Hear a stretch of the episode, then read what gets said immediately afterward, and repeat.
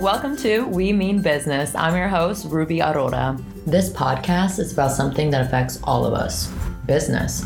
Our culture and society are molded around business and what business leaders want. It impacts our daily lives more than we know. Here at the Reynolds Center, we focus on business journalism, and we're here acting as the liaison, connecting business with journalism, allowing journalists to cover business better. Kristin Gilger is a professor in business journalism at Arizona State's Cronkite School of Journalism. Could you please give us a brief synopsis of your background? Yeah, I uh, worked in newspapers for 20 years before coming to ASU. Um, my positions were mostly various editing positions. So, what inspired you to write your book? There's no crying in the newsroom. Um, let's see. Uh, maybe because I told too many women that uh, there's no crying in the, new- in the newsroom. Uh, Is that where the title originated from? Actually, where it came from was we had a terrible time coming up with the title for this book. Okay. I mean, it was like we're harder than writing the book was coming up Really? with the title. Okay. And um, I remembered that one of my favorite movies of all time is Leave, A Their Own. Own. We spoke about And, this earlier. Yeah, and there's that great scene where he says, Watch. "There's no crying in baseball," and I said, "Boy, how many times have I said there's, There's no, no crying. in the newsroom?" And I never cried in the newsroom. That was going to be my next no, question. but that's not like a good thing necessarily. Why is that? Well, because it uh, is indicative of the role and the place of women in news organizations. You know, tears uh, were seen as weak. Uh, you could not cry in front of your colleagues, um, no matter how harsh the circumstances. And newsrooms, I mean, when I entered newsrooms, they were not, still true to some extent, but they were not particularly welcoming places for women. yeah. And so you had to, um, you know, you had to hide your feelings a lot. You had to be tough. You had to be as tough as one of the guys. And so that was part of it. But, you know, also when, and my co author is Julia Wallace, who's on our faculty, and she was the editor of the Atlanta Journal Constitution. We worked together at uh, the paper in Oregon. And, um, and both she and I, when we entered newsrooms, like, you know, in the early 80s, thought, you know, things will change because you just need women in the pipeline, right? You Yeah. need more women, and then it's going to start changing the culture. And that happened to some extent, but certainly not as much as we expected. What did you expect Well, versus what reality Yeah, is? Yeah, I mean, I think that even today, most newsrooms could be described as a pretty macho culture. Very. um, particularly you know in certain departments like sports would be a good example editorial politics and business to some extent in business. Uh, women are starting now to almost get to parity in newspapers in terms of being in the top editing positions but they're not there yet mm-hmm. and we just expected this would all happen much faster than it did and so we saw our students and our daughters entering an industry that looked an awful lot like the one that we had entered. And we went, why haven't things changed more? So that was part of the impetus for writing the book is is to look at that and try to answer that question. But also, you know, women's histories are often sort of erased. They're not told. Mm-hmm. And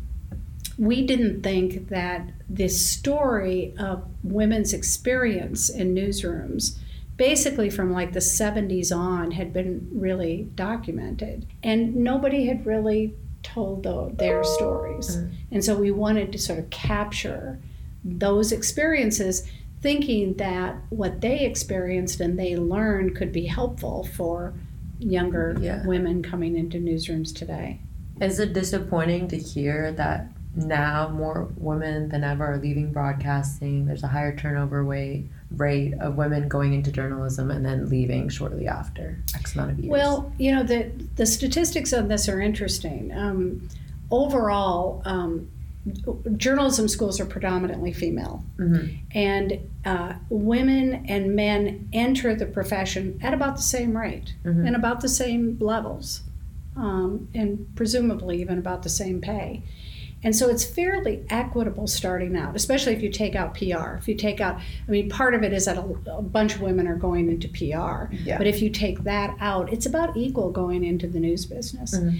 And, um, and it stays that way for a while.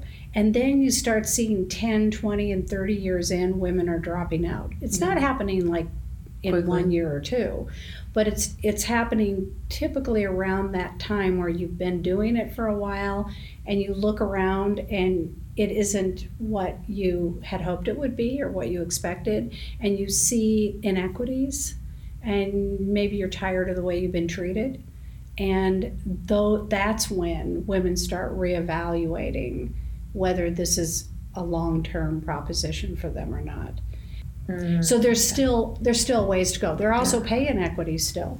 Yeah. You know, the Los Angeles Times just settled a dispute over pay that showed that uh, women were making something like 30% less than men in the same positions.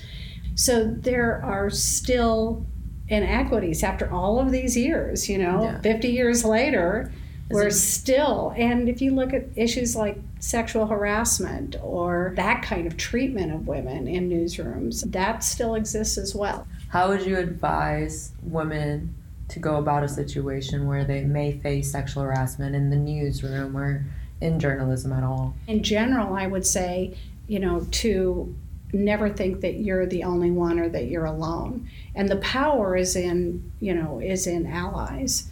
The power is in other people, men and women, who can be both understanding and supportive of, uh, of you in that experience. So it depends how you would handle it individually. Sometimes you'll want to go report it, you know, sometimes it's something that you can handle, but it should never feel like you're on your own.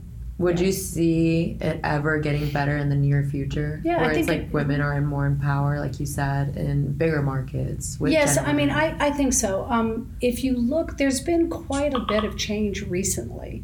Would you say it would go at the same pace it did when you were back in 1980 when you said like you know 50 years? for us to get the other foot in the Uh, door? I don't know. I'm afraid I don't want to go out on a limb on that one. I don't know how long it's going to take to get to full parity. We're getting closer. Um, in in newspapers now, the last uh, statistics I saw, which I think were from 2020, um, about 47 percent, 46 percent of top editing jobs at U.S. newspapers uh, were women. Slowly but surely. Yeah, hopefully, well, right? hopefully, Hopefully. yeah. Um, a st- heading you had on the cover of your book is what women have learned, like what it takes to lead. What have you learned, or what advice can you give to women entering journalism or business journalism? Well, the book is filled with advice, so I have Buy to the think book, of guys. something.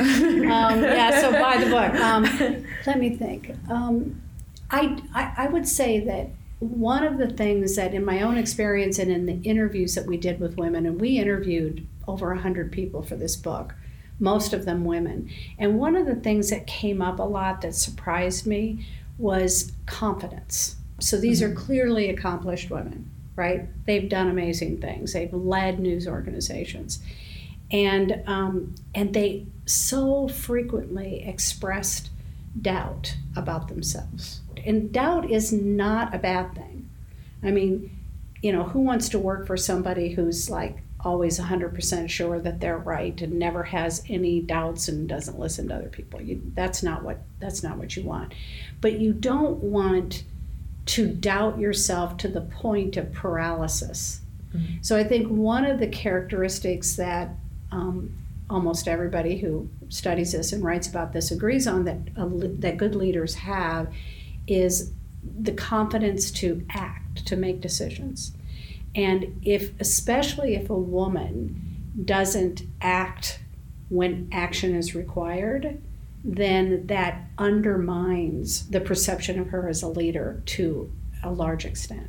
And so, what I tell myself and as a leader and other women is that you have to be willing to act and to make decisions even when you don't have 100% of the information and even when you're not 100% sure.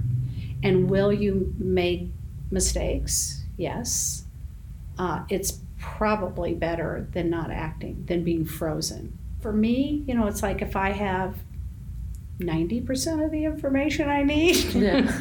I'm 80% sure, then I might move ahead yeah.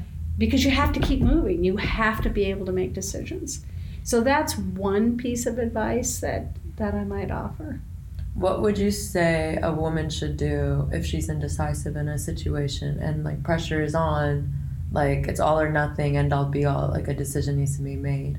For the most part, I would say, you know, as quickly as you can, consult, Mhm. get as much information as you can, think about it for the as much time as you can wrangle to think about it, and then make a decision. Make a decision. Thank you so much for taking the time to answer my questions for my podcast. I greatly appreciate it. You're welcome. Thanks to everyone for listening. Make sure you subscribe and join us next time as we talk about more business topics and what journalists need to know. This is We Mean Business, sponsored by the Reynolds Center at Arizona State University.